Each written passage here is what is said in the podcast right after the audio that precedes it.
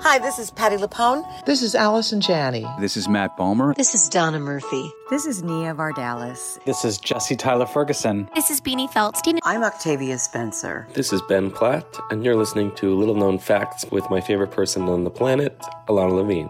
A-OK. Welcome to Little Known Facts, a podcast where you will hear unfiltered, raw, honest, and uniquely funny interviews with artists you love as they talk about the art they love to make. I'm your host, Ilana Levine. It's that time of the year. Your vacation is coming up. You can already hear the beach waves, feel the warm breeze, relax, and think about work. You really, really want it all to work out while you're away. Monday.com gives you and the team that peace of mind. When all work is on one platform and everyone's in sync, things just flow wherever you are. Tap the banner to go to Monday.com. Hey, I heard you needed inspiration. He's a lot and friends with some revelations. Little known fact of the day. Every little thing's gonna be a-okay. A-okay.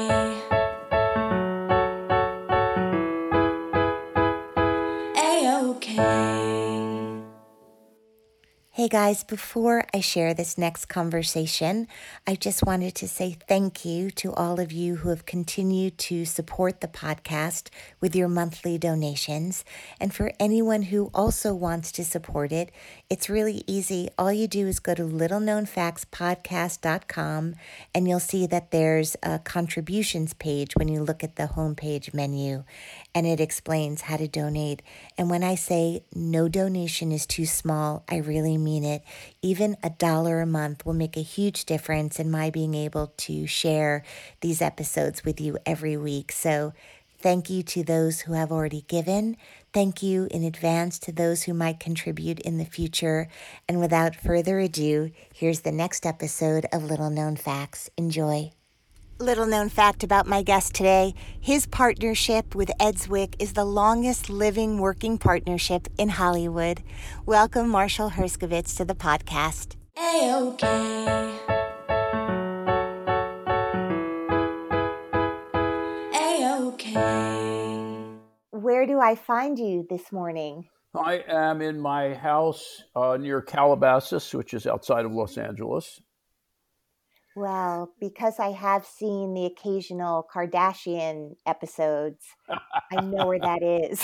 yes, well, I live in a different part of Calabasas from them. Uh, where I live is sort of out in the country. So, oh wow, uh, how beautiful! Yeah, yeah, it's very pretty here. It's very much outside the city. So great. Yeah. I just want to ask before we start recording. I'm not going to make you slate your name, but do you pronounce it? I want to make sure I have it right. Herskovitz yeah. or Herskovitz? Herskovitz. No H. Hers- Herskovitz. Okay, that's what I thought. And then I've been watching a million interviews with you, and on occasion someone says Hershkovitz, and you've been very polite and not um, corrected them. So I just wanted to make sure we're 100 people getting it wrong and two right, or vice versa. So now I got it. It's been mangled my entire life. I don't even pay attention anymore. All right. So. Well, let's start with that. Um, yeah. So, first of all, thank you for being here. Um, it's so great to just hear voices and talk to people who don't live with me in my apartment. So, I'm thrilled. I'm with you. Um, to have human contact. Are you? Um, are you just to get a little quarantining conversation out of the way? Are you with family? Are you by yourself? Are you able to? Um, be in the great outdoors a, a, a, a lot because of your description of where you are? Uh, yes, I am very, very lucky. I live in a beautiful area uh, that is out in the country, if such a thing exists within Los Angeles County. Uh, we can walk outside. There are a lot of animals. I am here with my wife. We're actually getting along, you know. so, um, as as quarantines go, I've had it very easy, so um, I'm not going to complain. Right, and you feel well, which is a tremendous, tremendous thing. And I knock wood whenever I say that because I know everything can change on a dime. But we're going to stay with today and go backwards and not worry about the future for a moment. Although many fans, myself included, and I talked um, a lot about this with Tim Busfield, the idea that there was going to be um, a reunion show or a redux of sorts of 30 something. Um, Busfield was telling me that literally you guys were about to go into production when the shutdown happened. Were you already here on the East Coast getting ready to shoot, or or were you not yet here? Oh no, we were there. We were in New Jersey. I was staying in Lower Manhattan, and um, I'm trying to remember which week it was. I think it was the the week of the of March uh, 10th. I, I literally trying to remember time. You know, isn't it weird how time yes. takes on this weird cast lately? Yes. Um, but um, it was the week when everyone realized it was getting really bad in New York. And, and had, had, Cuomo made the decision to shut down at this no, point large no, it was venues? Before. No, it was okay. before. It was, in fact, um, it, it, was it was the week when Newsom shut down California and Cuomo had not yet shut down New York. And as the week went on, you know, I started saying to the people on the production, we have to shut this down. And it's not like they disagreed. It's just that there was such an investment, and I don't mean just but monetarily, but emotionally in getting this thing going. I think it was very hard for people just to, to say, "Oh, we're just going to stop doing this right now." Right, right. And I remember coming in the Monday of that week saying, "We need to shut this down," and people saying, "No, let's wait, let's see." And in fact, it didn't get shut down until the Friday of that week. But I was convinced all week that we had to go down. Um, right. And uh, it was very wrenching and difficult, but at the same time, you know, it, it, it, there is this way in which reality takes over finally, and and and people get it, and and New York was getting it then, and and you know we saw that that life as we knew it could not continue. Had uh, had a fair amount of your cast already come to New York? Did you hire mostly New York actors, or were people coming in from all over the place to be on the show? Uh, everyone was there. Most of the people were from LA, and okay. they had all been there. Um, uh, the only person who wasn't there yet was Ken Olin, who um, had was finishing work in Los Angeles on This Is Us, so he hadn't been able to come in yet. And in fact, uh, when we shut down on Friday, he was on a plane to New York before he got the news that we shut down. So he actually flew to New York and learned that we had shut down. So and, and turned around.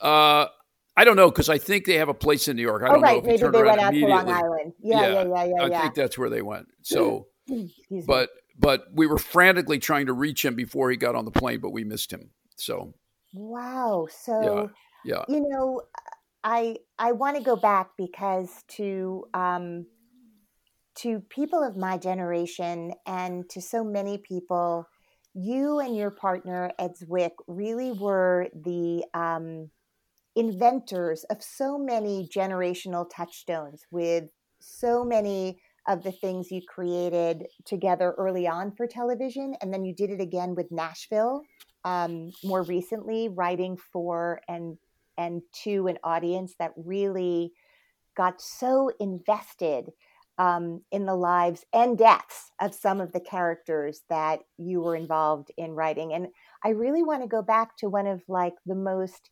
successful hollywood love stories in existence which is you and your partner ed zwick which has been a decades long um, partnership at this point. We are um, actually we're actually the longest living partnership in Hollywood right now. That um, is incredible. Yeah, it is pretty wild. um, yeah, I mean, when when people hear your names, I mean, there are you know, there's Nichols and May. There are a lot of really um, incredible couples that were not romantically involved who who were able to kind of create this kind of content that is so long lasting um, oh, thank you. You guys met at AFI? Yes. So exactly. B- before you got to film school, were you a kid who was always observing and writing things down? Like, when did your own love of making content uh, for others, whether, I mean, you're a director and a producer as well, and we're going to talk about all of that, but was this something that began really early for you? That's a really good question. Yeah, it began very early. I, I, I think um, if you talk to most writers, uh, before they knew they were writers, they knew they were alienated in some way. They knew uh-huh. that they uh-huh. were outsiders somehow. They knew that they were observers of the world. Um, and that's certainly how I felt my entire childhood. And can you talk a little bit about why or what the circumstances were? Um, yeah, I mean, I think first of all, some of it is mysterious. I think some of it is um, just how a person's consciousness works. Uh, you know, some people sort of are immersed in their lives, especially as children, and some people perceive some disconnection between themselves and the people around them. And that could be for any number of reasons. I think in my case, I was an extremely sensitive child. I mean, um, there are pictures of me when I'm two and three years old with the family. And my daughter, who's now in her 30s, looks at them and, and just goes, Oh my God, look at that little boy. It's like you can see how lost and confused I was, even as a two and a three year old, because I couldn't really understand what was going on around me.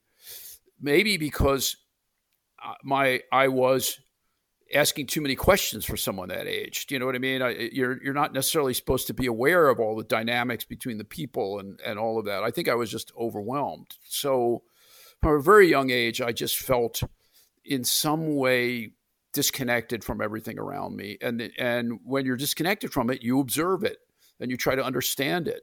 So it was natural for me to start writing, which I think I did in eighth grade. I think I wrote my first short story in eighth grade and um, I think I started to see myself as a writer at some point around that time. Um, I don't know if I imagined that that would be my career, but I, I, I knew that I loved to write, and I and I continued to do that in high school. So I have an eighth grader. Of course, we're all home in another room right now doing some kind of humanities writing project. So I can picture exactly what an eighth grader looks like. Um, did you have a bar mitzvah? Did you grow up in like a, a traditional Jewish household? Oh, absolutely. Yes. We were, um, my grandfather was president of the synagogue. Uh, we were, it was, we were conservative Jews. Um, we were we weren't kosher, so we were you know I would say not as observant as some, but um, there was a period of time actually um, when my grandfather died, my father's father, that my father decided that he wanted to go um, and um, and and um, go to the synagogue every day and pray for a year. He wanted to he wanted to do that for his father and say Kaddish. Right. I went with him a lot, and I became somewhat religious during that year. I was probably 13 or 14 years old. I think that's a very common age when people sort of feel a religious calling.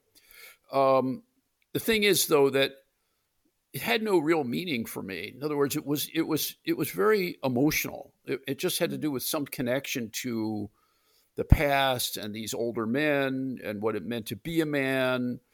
Uh, you know, the problem with being Jewish is unless you understand Hebrew, you have no clue what these prayers are. And then when you right. read them in English, half the time they're just sort of repetitive things. God is great. We love you, God. You know, you, you don't really know what you're praying about. And so there's a mysterious quality when you're growing up Jewish to what the hell the whole thing's about.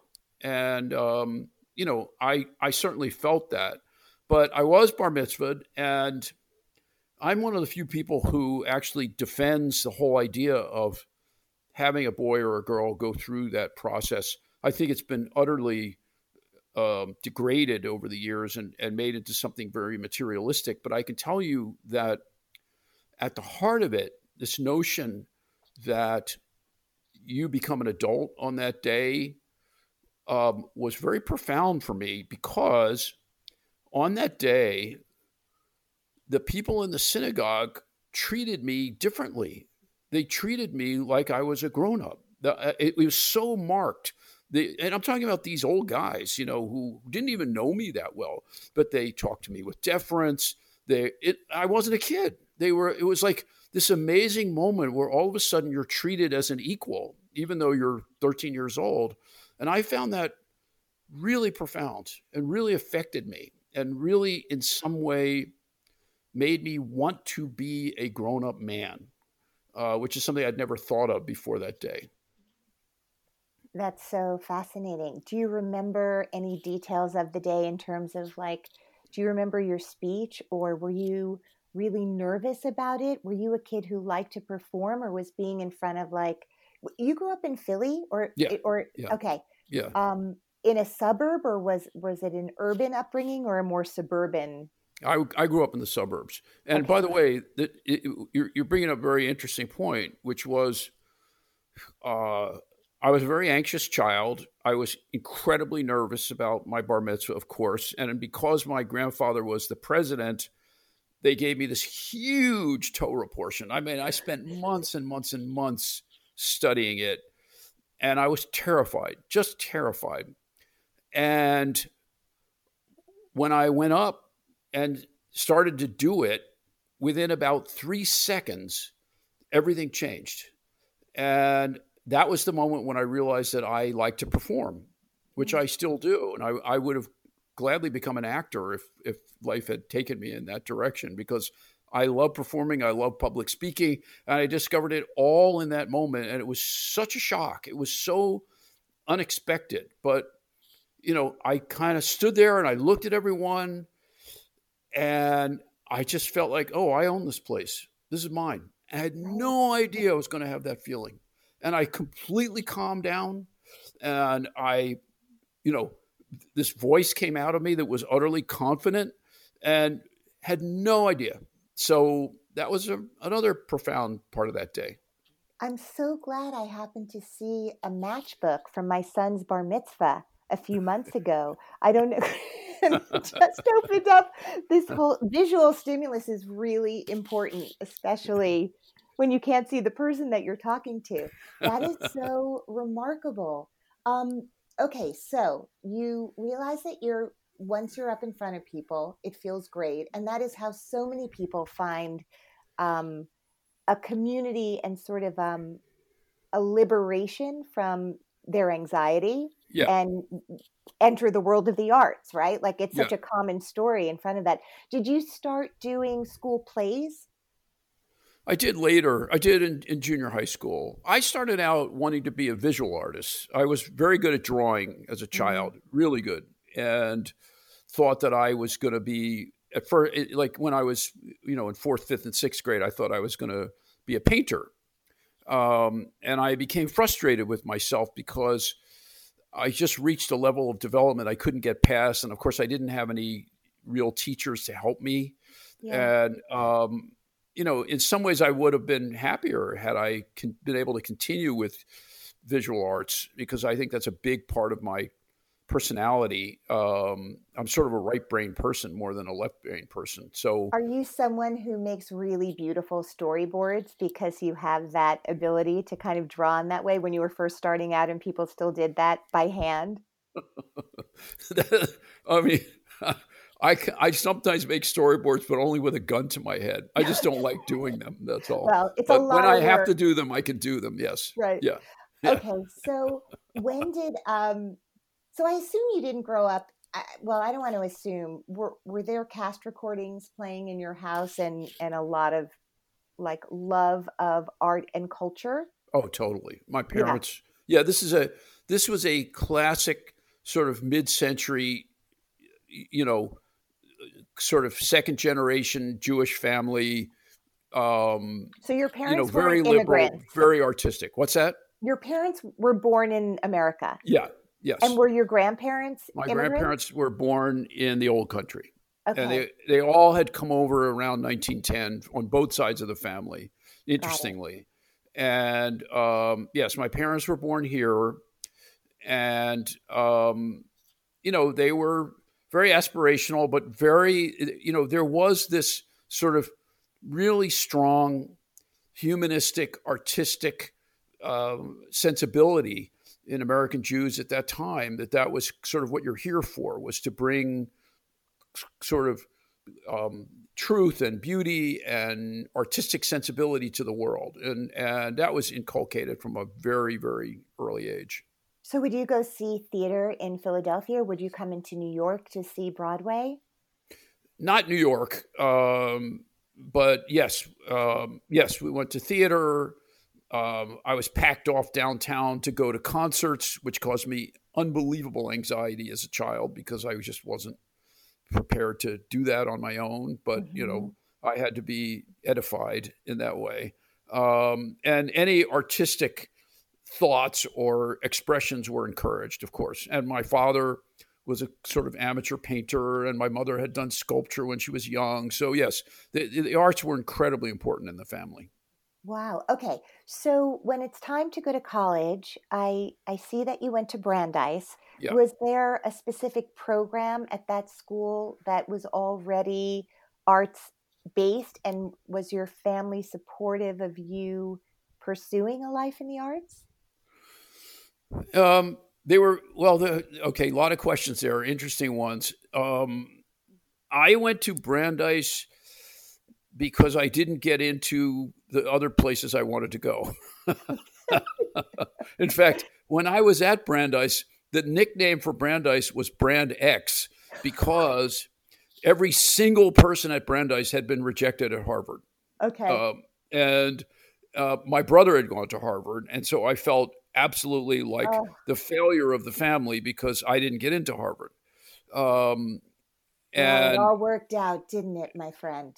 And, but here, there's several interesting things about that. First of all, I'm dating myself, but this was 1969. Uh-huh. And in 1968, there was an uprising at Brandeis where uh, some of the black students took over one of the buildings on campus, and a couple of them had rifles. And this made national news, and Angela Davis was a professor there. And Brandeis took on this reputation as being this extremely radical university.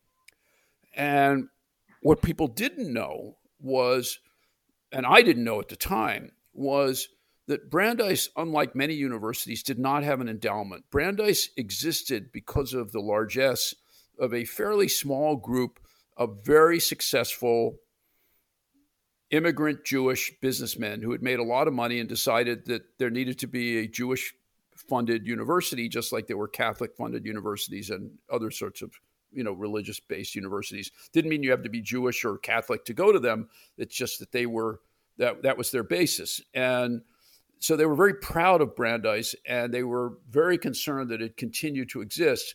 And this idea that Brandeis had become this radical place was extremely disturbing to these donors, most of whom were fairly politically conservative. Right. So when I applied to Brandeis in 1969, I was put on the waiting list, even though in those days, unlike now, you could pretty much tell whether you were going to get into a school or not based on your scores and things you did. It wasn't as crazed as it is today. Yeah. And, you know, it seemed like I should have gotten in. And the fact that I was put on the waiting list was like, okay, weird. So my grandfather, who was big in the sort of, you know, Jewish community in Philadelphia, happened to know a guy who was on the board of trustees of Brandeis, and he called the guy and said, Can you find out what happened to my grandson?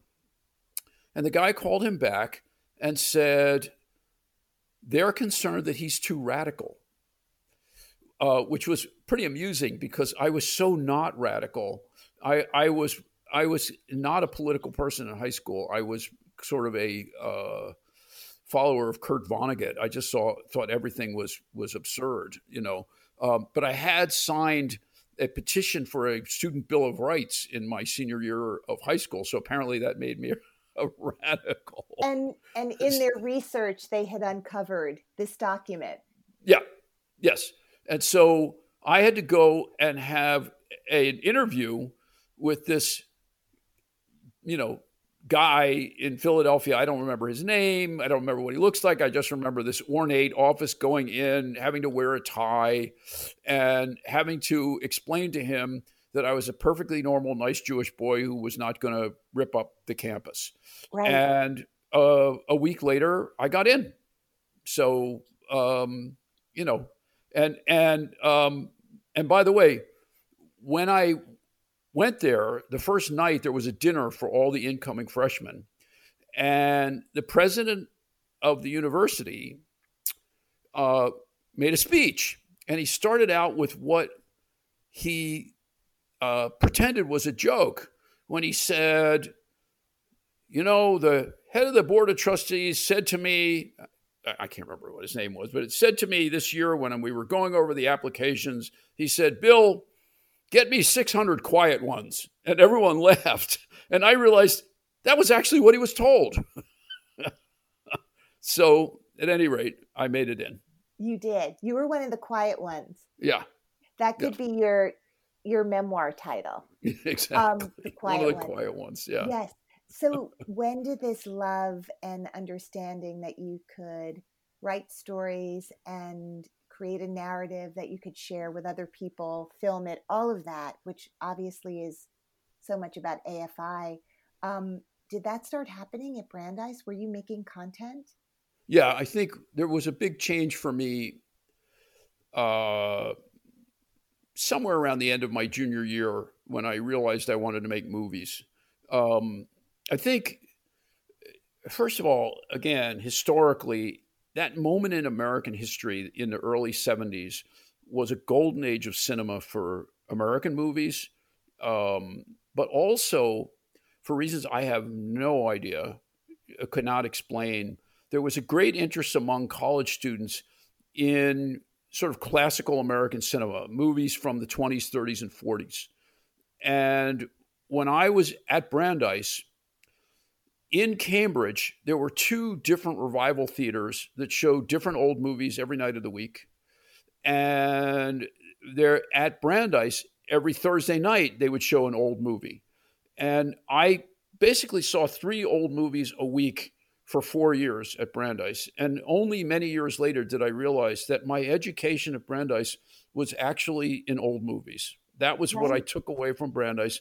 And that's what turned me into a filmmaker. And I had no idea at the time. I just knew I loved it. I loved those movies and was amazed at the craft of it, the artistry of it, the the you know, the, I, you know, I fell in love with the great stars and and how they did what they did and cinematography, all of it. It was it was that was my education, and um, I had this great interest in um, in th- everything having to do with sort of the dark ages in Europe, Vikings and Beowulf and Anglo-Saxon England, that sort of thing. That that was just something that I had always loved, probably from Tolkien, I guess. Mm-hmm. And and I actually studied Old English in in college. My major was English, but what I mostly um, studied was Old and Middle English, and and you know the poetry of the time, whether it was Chaucer or whether it was Beowulf or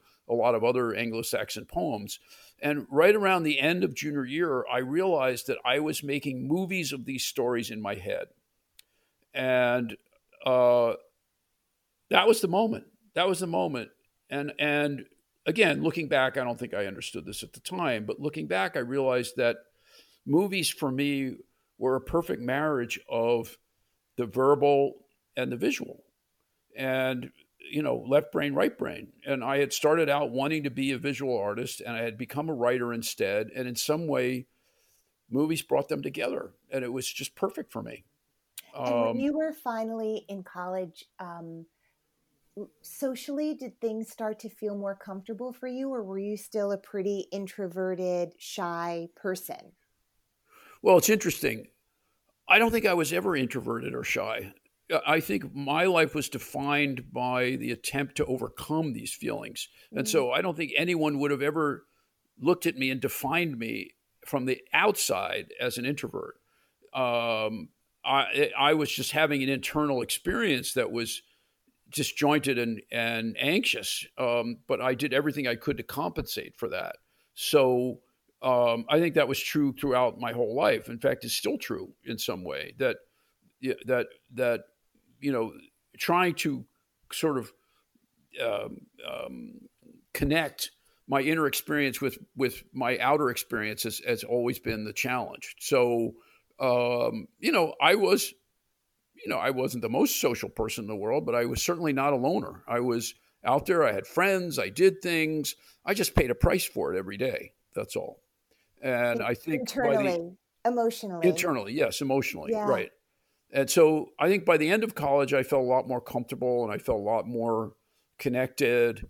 Um, uh, I met my future wife, although we're we've been divorced for many years, but we were together for twenty years, and and it was you know, uh, you know, incredibly significant relationship in my life. And I met her when I was a senior in college, and we fell in love the end of that year, and and a lot of things started to come together for me as a person at that point. Um, that that helped me sort of move on to the next phase of life.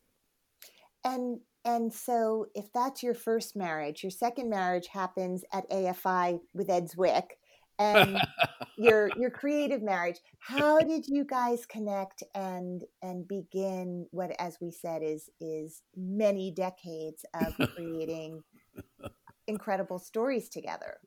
As as Ed likes to say, he, he quote Ed Ed is always quoting people and he often gets the quotes wrong or doesn't remember who said it. And I couldn't tell you who said this, but someone once said, I feared you too much to become your enemy, so I became your friend.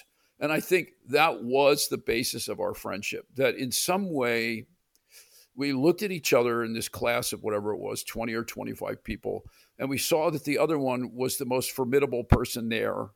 Mm. And we were both drawn and frightened of this other person. And um, you know didn't necessarily trust each other in the beginning but you know by midway through the first year at afi we had basically become best friends and we've been best friends ever since. So um, it was really about a friendship.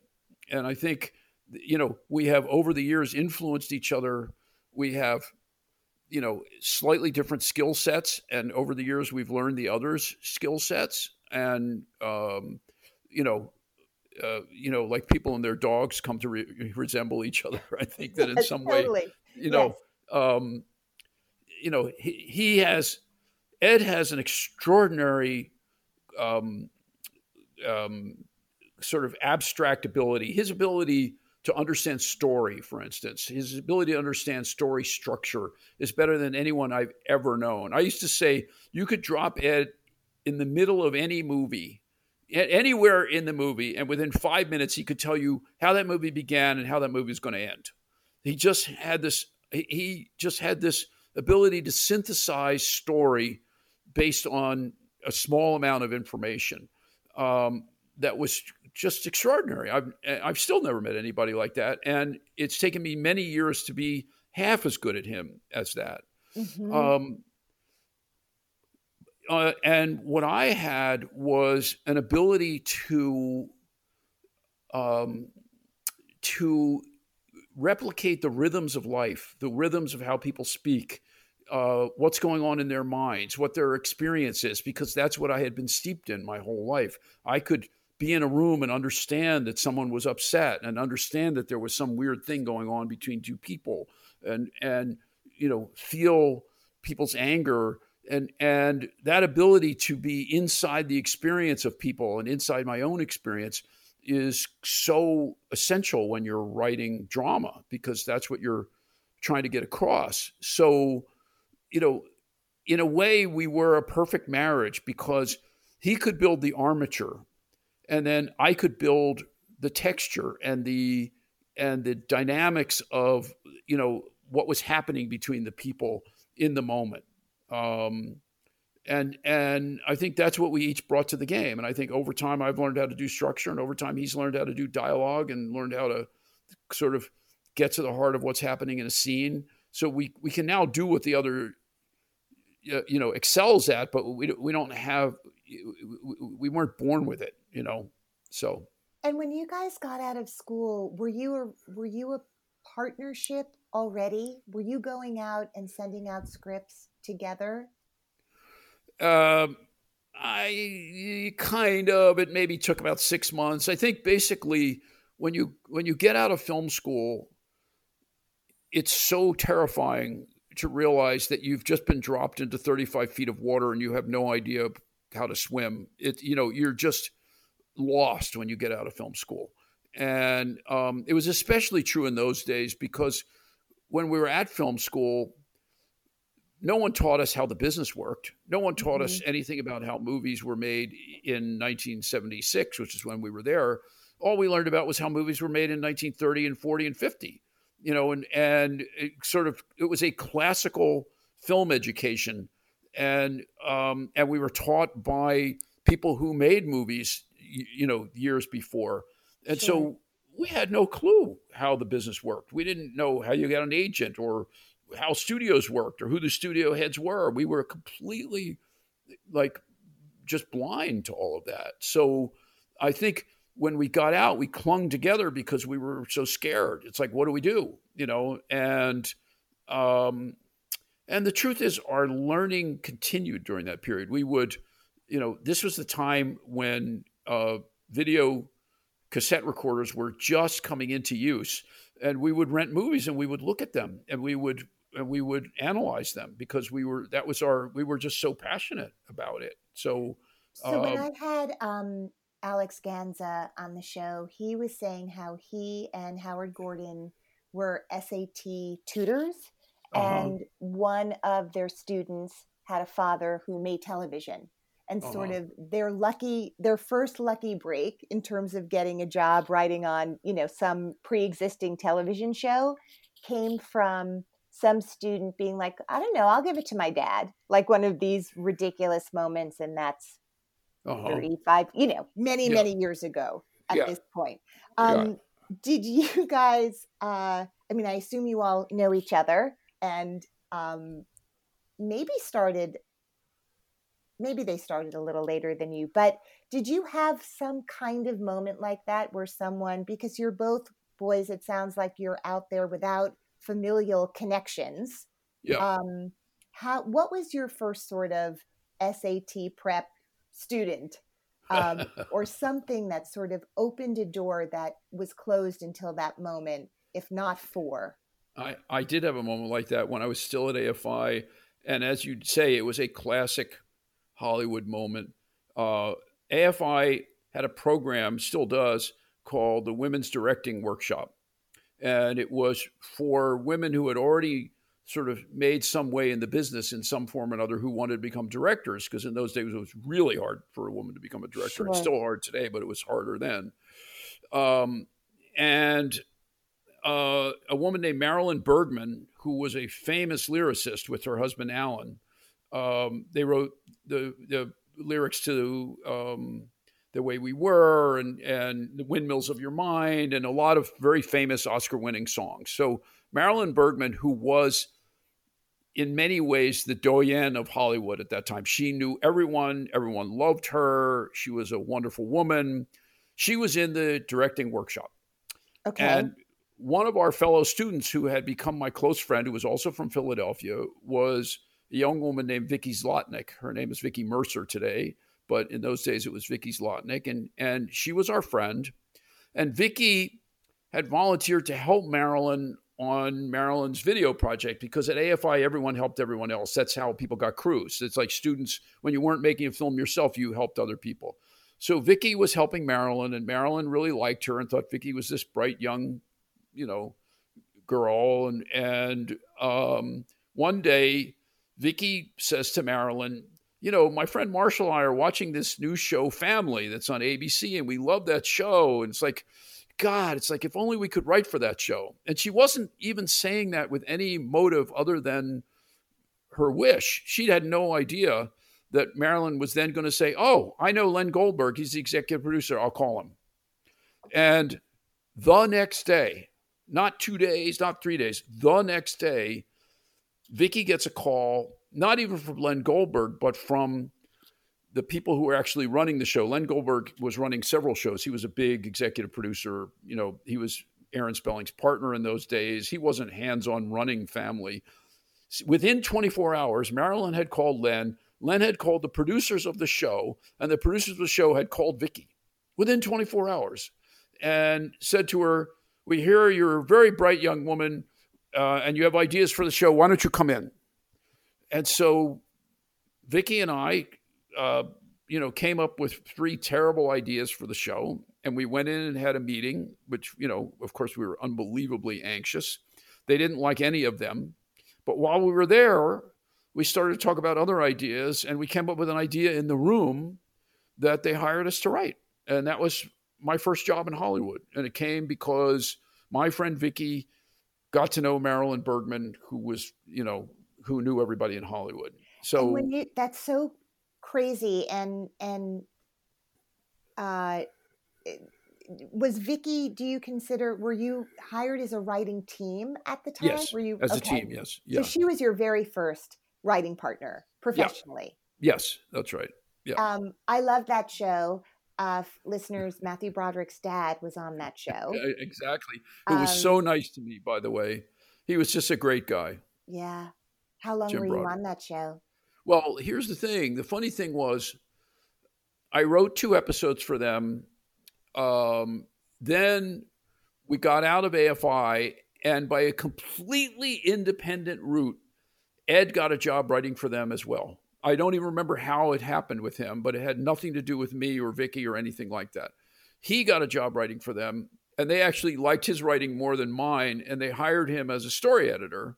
So he, of course, hired me to write more. At that point, Vicky had decided to leave the business, and she went to medical school and has since become a pediatrician. So um, she, she's she's actually had a, much more satisfying life. Yeah. She's had a much more satisfying life as a she's- pediatrician. You know, but but um, and she's still our friend today. Um, and and she acts as a medical advisor on our shows when we need one. So um, you know, it's sort of that's wonderful. Um, but at any rate, Ed was hired. He hired me, and then he was hired to produce the show in its next season, and he hired me as a director. And that was my first job as a director because Ed gave me the job. So I got to know all of those actors, and they were all incredibly kind to me. Uh, they were just they were just great. Sada Thompson, who scared the shit out of me because she was so scary on the show. You know, um, Stern, serious. Yes. stern and serious, and, Yes. and she, you know, my it's like they showed me my schedule during prep, and I saw that the first day of shooting was on location at a school, and it was just Sada because she, you know, she was going to meet like a guest star or something like that. So the, it's like my first experience directing was going to be with Sada and nobody else on the cast, and I was just terrified, just terrified. Like, oh my god, she's going to eat me alive. You're being sent to the principal's office. Yeah, exactly. And we arrived that day, and she comes and she greets me, and she has this look of utter vulnerability on her face. And she goes, Well, where do I go? Which way do I come in? What should I do? And it was the sweetest thing anyone could have ever mm. done. She mm. just put herself in my hands. And I said, Well, why don't you come in this door and go over there? And she goes, Oh, thank you. And it was like, she made my life at that moment. If actors only Right. knew the power they have, she literally made my life at that moment. It- It's it's like she, you know, it was an extraordinary gesture on her part, and and it was acting. It was Right. it, she knew I was a first time She knew director. how to walk in the door. She didn't need you to show she, her how she to didn't do need it. me. No, Right. Right. she was she was she was saying I trust you, and it was a lovely thing to do.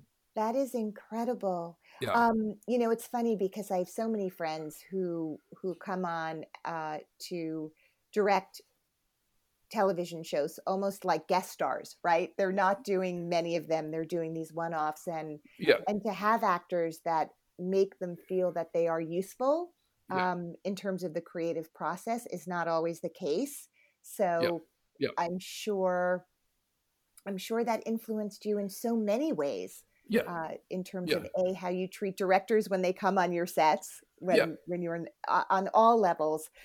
I Yeah. I want to talk about. Um, I have nowhere to go, but that is probably not true for you.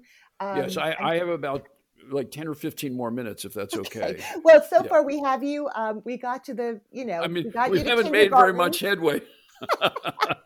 well, you know what? How how one starts is, um, I think for everyone listening, how do you start is always Yeah. the hardest part because once Yeah. things are rolling. Yeah. Um, so let's move to. I know you know anyone who looks on IMDb or Google's you, the number of films you've written, produced, directed, um, and television shows. Your resume is really astonishingly inspirational and aspirational for Oh, us mere you. mortals. But I do. Want, because 30 something was so back in the news again because of this new show, which never happens. It's the kind of thing people dream of, but really getting enough people together from the original is always impossible. Um, Uh-huh. I just want to talk a little bit about 30 something because Sure. you have done so many things, but I'm sure that's something people often want to talk to you about because other than the big chill in my memory from sort of that idea of baby boomer content, it really was the first thing that took people who were who were living really authentic lives with their chosen family. It sort of was the dream of what adult life could be with all of its imperfections. yes. Right. Um, and did you live a life like that by the time you were working on that show? Did you feel like you had created that for yourself and then could take that and somehow figure out with Ed how to reproduce it for television? no. Okay. no, here's He the had funny no thing. friends. no, no. Here's the here's the funny thing. I, I can answer that. After the second episode, my brother called me from Boston and said, "Do your friends just come into your house all the time like that?" I said, "Are you fucking kidding me? Of course not." Okay. It's a fantasy. no, the thing is, it, you know, in retrospect, we came to understand that everything that succeeds has some form of wish fulfillment in it. It can be all different kinds of wish fulfillment. I mean, a, a horror movie has its own kind of wish fulfillment, but the wish fulfillment in 30 something was exactly what you just described was that people could create a kind of second family with their friends when they're far away from their real families and and and have this kind of warmth and support from each other. And that was a wish. And yes we all we had very close friends and certainly ed and i were close friends but you know uh, we didn't have the life that we did on the show that we described on the show.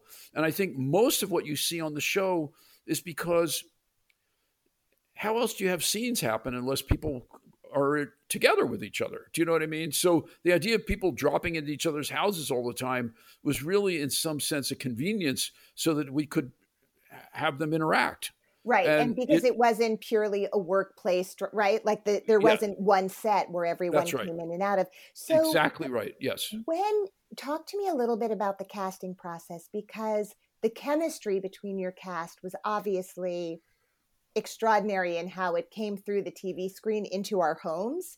yeah How, I mean, can you just talk a little bit? Were, were there other people who might have originally been cast and it didn't work out? Or were these always the people you wanted? Was it a traditional auditioning process? Um, it wa- first of all, uh, thank you for bringing that up and for saying those nice things. I, I think Ed and I have always taken casting incredibly seriously, and we're very proud of the people that we've cast in our shows and our movies. Um, we gave Brad Pitt one of his first jobs on 30 something, you know, Claire Danes. I mean, there have been many, many people that we've, Evan Rachel Wood, you know, um, and the way we've done it basically is just by working really, really hard and looking everywhere and thinking it through in ways that that sort of don't leave any stone unturned. In other words, imagining this person through all the scenes. You know, is this the right person or not? Um, it's painstaking, and the process of casting thirty something was painstaking, and it also means giving up some of your preconceived notions. I mean, for instance, our model for Michael Steadman in those days was Peter Riegert, who was having some success as a movie star in those days, and we did we didn't think he was going to do our show, but we were imagining a guy who's not great looking, but who's really smart and really verbal, and represents a kind of intelligent, ironic, you know, um, at times melancholy, but also funny point of view on the world. And we always thought that Michael Steadman was not great looking. And in walks Ken Olin, who's as great looking as you could possibly be, and he just does it better than anybody else. And we're going, we can't cast Ken Olin. He's too good looking. Ken Olin would never be this guy. And and we spent like a week going back and forth, like, how can we cast somebody as good looking as Ken Olin to play Michael Steadman? And we finally said, "Oh, forget it. It's like he's the best. Just cast the best." And so we went with them. Thank God. Do you know what Yes. I mean? But it was Yes. not an easy choice because we couldn't at first imagine somebody that good looking having that point of view. Mhm. And and so it was our willingness to bend our own concept to see or to to to to go with the person who did the best. You know, when Patricia Wettig comes in, assuming Yes. she auditioned and wasn't an offer, did you know they were married? Oh yeah, I the funny thing is that that um, my wife at the time and I had become friends with Ken and Patty through nursery school. We both had kids the same age who had become friends in nursery school, and so we had become friends with Ken and Patty before we even did the show. And so there was actually this awkward moment when it was like, oh, okay, Ken and Patty are going to come in and read. Like, oh, what if we don't cast them? I mean, that was actually rather embarrassing on both sides in in advance like what's going to happen here. This the, like the possibility for this going bad is very large. And um, so that put even more on it. When ken comes in and reads great and we're sitting there going we really don't want to cast him because he's too good looking and how do you even say that to someone? Do you know what i mean? Um, right. you know so then patty comes in at the same time to read for hope. Oh, and- really? and yes, and Ed and I are sitting there going, okay, this woman is an unbelievable actress. She's incredible, but she's not Hope. She just isn't Hope. You know, you you know, there are very few people in this world. Um, you know, maybe Meryl Streep.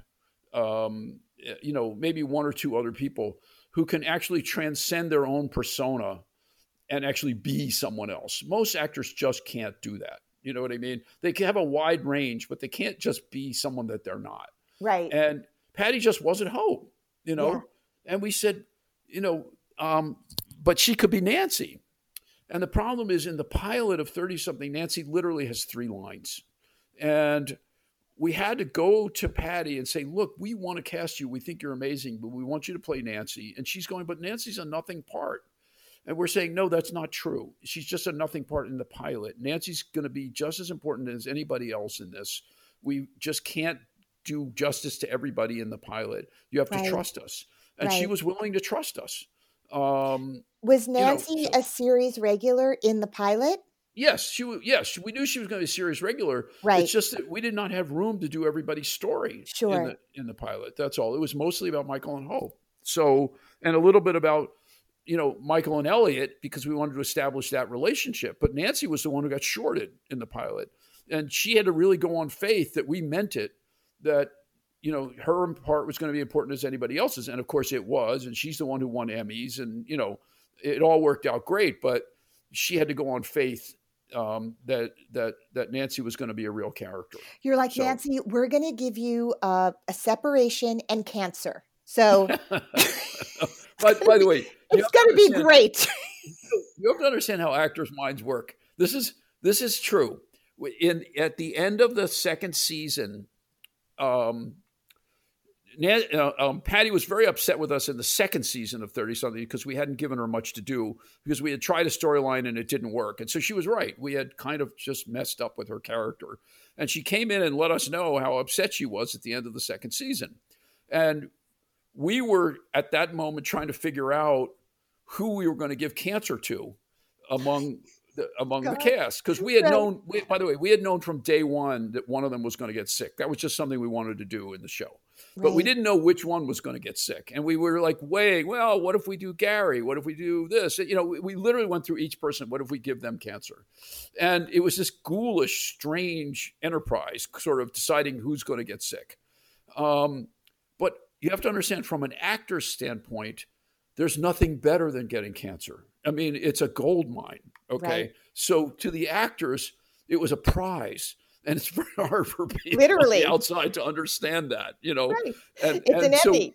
And, and, and yes, and so and so we admit it. We gave Nancy cancer because we fucked up with Patty in the second season and we owed her. It was that simple. And and you know, and it's like and Thank it's just you. You know, she right. got the prize and she Right. ran with it, you know, and God bless her. And she did great. And it was an amazing storyline for the show. And, you know, and and oh my God, it resonated with the audience so strongly, and we were so glad we did it. But you know, if she hadn't yelled at us, I don't know. Maybe we would have decided Gary got cancer. I don't know. well, you gave Gary something else. Yes, actually. which, by the way, also was in the plan from day one, and that, that was that was in the plan for Gary from day one. Yes. Um, How many yeah. seasons were there of that show? Four seasons. So you had sort of when first kind of thinking about and distilling sort of what the different storylines would be. You knew well, someone would get cancer. You knew one of them would would pass. You kind of knew that from day one. We knew four things from day one. We knew somebody would die, somebody would get sick, and by the way, we didn't know if the person who got sick would die or not. That might right. be the person who died. That was a whole right. other question we went through. We knew they would lose their business, and we knew that Michael and Elliot would get divorced it, interestingly, we changed our minds and had them get back together. But in the beginning, we thought they were going to get divorced. So mm-hmm. even that changed. But we Wait, but you said Michael separated. and Elliot. You don't mean as business partners. You mean Nancy and Elliot. I'm sorry, forgive me, Nancy. No, no, but yes, but right, there were yes. there was a lot of tension between Michael and Elliot too. So yes, it could have yeah. been that they're you know right their friendship right. and, and work life can sustain itself. You also did things, I mean, I've said it before, I got to be on one of those episodes. It was when Peter Horton was teaching about Emily Dickinson, and Richard Kramer actually directed it. And it was like, you know, in my early 20s, a, a, great bucket list moment already fulfilled. When you're on the show that you love, it, it your oh. little head oh. explodes at that age. Oh, and that's, that's and, so cool. I didn't yeah, Richard ended up being, you know, a wonderful mentor to me. Peter Horton a doll. Yeah. Um, did he? So did he know that from the beginning that uh, no. of that season that that's how the season was going to end?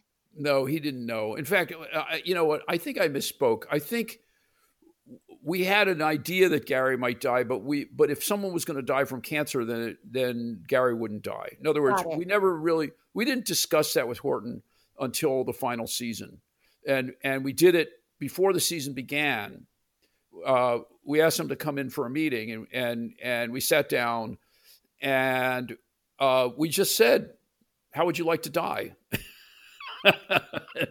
so he did of, not say like, "I love this, but I want to pursue a directing career." more exclusively how can we do this elegantly he had no idea this was coming no interestingly in the beginning that's what he said in other words in the beginning he said i don't know if i want to do the show I really want to be a director. And right. we said to him, because he was a friend, by the way, he was another the, of, of all the cast. We were friends with with with Ken and Patty and Peter Horton beforehand.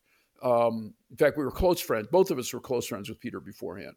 And uh, we said to Peter, "Look, you'll direct on the show. We promise you. You'll direct multiple times each season on the show please come and do this. And he said, I mm. don't know. I don't know. I guess I'll do it. And then, of course, he fell in love with it and he loved being on the show and he loved directing the show. So by the time the fourth season came around, it was actually a delicate conversation. Do you want to die? Whereas in the beginning, he wasn't sure he even wanted to be there. And what but did he say? He said, well, he laughed. He burst out laughing. And, and he said, yeah, okay, I'll do it. You know, um, and, he's so and, chill. Well, he got it. He got the power of what it would mean because remember in those days nobody died on right. shows and right. and um so he was he was cool about it i mean it was freaky for everybody um mm-hmm. and um that table read must still be a memory yeah, that you was, have yeah it was it was pretty heavy the whole thing was pretty heavy everyone was very kind of upset by it um by the way just as an aside um the day after that episode aired I called Horton and I said to him, What's the reaction like? How, how, how are people acting toward you? He said, I am not going to tell you that almost everyone stops me on the street because, in fact, everyone stops me on the street. I cannot walk down the street. Every single person is coming up to me and saying, I can't believe you died. I can't believe you died. I can't believe you died. That was that was the reaction. I can imagine. yeah. Because yeah. by that point, the, he was Gary was everyone's brother, you yeah. know, yeah. and and everyone wanted good things for him, and everyone wanted him and you know Melanie Mayron to make up. Like there was unfinished business, and so we're right. her in the story, right? That right. idea of like not getting. Right. What if you don't get to say, "I'm sorry"? Right. right like that's real life too Yeah. um did you did you feel like you i mean was anyone already famous before you cast them Well, I think Ken had Ken had been on Hill Street Blues and he'd been on some other show, and I think people knew who Ken was. Um, I think most of the other people were pretty much unknown. People knew who Peter was. I mean, Mhm. he had done movies, um, right and he'd he been married to michelle pfeiffer had and that married was to Michelle. yeah. yeah, and so I think he probably had the largest profile coming into it. so you didn't have to fight the network to hire these people was it the same way back then where so many people weighed in on who got cast Yeah, but you have to understand this was a this was a big thing. We this was very defining of our career. Um, we we had done a TV movie before this called Special Bulletin. Um, I won't go a whole long story about it. It was about a it was about an incident of nuclear terrorism in South Carolina. But the point is, it was done as if it was a live news broadcast, and it caused a big sort of brouhaha in the network. They almost didn't air it, and it was in the news before it was even on the air. And and because they were afraid people would were- people were like they Orson Welles, people- like exactly they'd they were afraid scared. people would believe it was actually happening, Uh-huh. and, they, and they had these disclaimers at the bottom. But the point is, Ed and I got a reputation from that that you leave those guys alone, you don't tell them what to do. We were kind of we, we were we were very ferocious, and Right. and and when we made the deal to to to thirty something. We actually didn't even want to do a television show. I mean, this sounds like a joke now, but it's really true.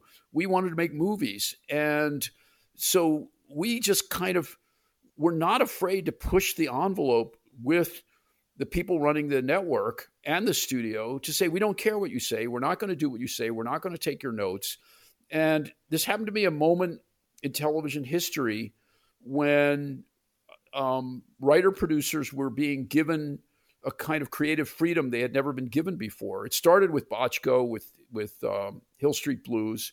Um, Brandon Stoddard was was head of programming at ABC. He was a very enlightened guy, and he was willing to let us follow our own, you know, impulses. And and I remember, eh, you know, when we turned in the first episode after the pilot of Thirty Something, Brandon called me in, and he said, "You know, I'm I'm worried about this episode. It's very dark." He said, and I mean that figuratively and literally. Uh, Figuratively, it's very depressing. And literally, I can't even see the people. It's so dark. And I said to Brandon, you know, you're right. It is. It's kind of dark. And he said, well, are you going to, you want to do something about it? I said, no, not really. He said, okay, I'm just telling you what I think. right And that defined our relationship. Right. And, and, you know, they never gave us notes. They, we just did our thing, you know. So, and, and in the casting, by the way, in those days, you were supposed to bring them two choices. And in most of these, uh, in most of these cases, we we only brought them the people we wanted. We didn't bring two choices. Um, you know, one of the few characters we brought two choices for was the character of Melissa. Uh, um, we brought Melanie Mayron and Annette Bening, and um, amazingly, both Ed and I forgot that we brought Annette Bening into the network, and the network chose um, Melanie May- Mayron. And we both had the experience years later, like probably 15 years later, of being introduced to Annette Bening and saying, Hey, how are you? And she says, Oh, we've met before. And we kind of look at her, and she told us the whole story, and we just burst out laughing because it's just, you know, the thing is, the funny thing is about actors is when you see an actor on the screen, you think you know them already anyway. You may forget that you actually met them in person right because you already know them, you know. right right. So we had both forgotten that we had brought Annette Bening into the network. Um, but too she bad did not forget. too bad it did not work out for annette Well, by the way, when, when Annette said to him, you know, and and and and you cast Melanie Mayron, Ed was quick enough to say back to her, and you've never thanked us. Because she All went right. on to have a very nice movie career after that. exactly um so how did you was the decision in terms of because tim Busfield told me a lot about sort of the the a really nice thumbnail sketch of what 30 something else looks like and God willing, in the future, whether it's in six months or a year, maybe it can still happen if all the pieces of your puzzle are still together in the right way. But hope so. how, yes. yes, I know. Well, that's just true for everything right now. Um, Yeah. How did you decide? Are are the original cast members coming back the only ones who were available, who wanted to, who could make a deal? Sort of how did, or was that what you wrote and you went out to them after you knew what it want you wanted it to be? Well, we hadn't written it yet, but we we went to the network and said we want them all back, and uh, we want them all back, and we want these new people. And we went to all the actors, and they all said they want to come back. I mean, the only issue was Ken Olin, who has issue, who has contractual issues with This Is Us, but he very much wanted to come back, and we knew we just had to work around his schedule on This Is Us. That's all, because he's the producing director on that Sure. show. He's an executive producer. Yeah. So and directs a lot of their episodes. So, um, but they all wanted to come back. So you know, look, there was a very protracted deal making process, as there always is in Hollywood. Um, but the deals were made, and then we were able to cast uh, the younger people, and then we were off and running until there was a pandemic. So you have the entire original cast. Yes, we have the Uh, entire original Sans cast. Gary, Yes. unless he comes back in. Um, by the way, by the way, I need to give a shout out to Horton because this m- probably wouldn't have happened without Horton basically yelling at us every six months for the last three years. You've got to redo the show. You've got to redo the show, and and we kept saying to him, "Why do you care? You can't be in it." He said, "I don't care. I just think you need to bring it back." Wow. and he was he played a very important role even during the negotiations sort of as a back channel with the actors and he was amazing just amazing um, and you know if we could figure out some way to bring him back i don't know i don't want to say how but you know it's like we love him and you know i, I don't want to say 100% he's you know not a part of it but he's he's been a big behind the scenes big important part of this just even the fact that That's it's incredible. Yeah. Well, that really speaks to the family that you created. And what an extraordinary thing all those years later. So, yeah thank you for that and all of the incredible hours of entertainment and distraction. You know, in order to kind of get ready for this, I ended up watching once and again, again, and seeing young Oh. Claire Danes, all of the people that you helped um, discover who have gone on to just be extraordinary actors and directors and all the people. So I'm going to Oh. let you go. well, thank um, you so much Marshall, been how lovely Really of you to spend it. this time. Yes, thank you for being and and until next time. okay thanks All right, be well. bye bye you too Bye. Hey, before I sign off, I just want to tell you guys one more thing. I have a new podcast out. It's called And the Award Goes To, and you can find it on the Broadway Podcast Network, or really anywhere you listen to podcasts.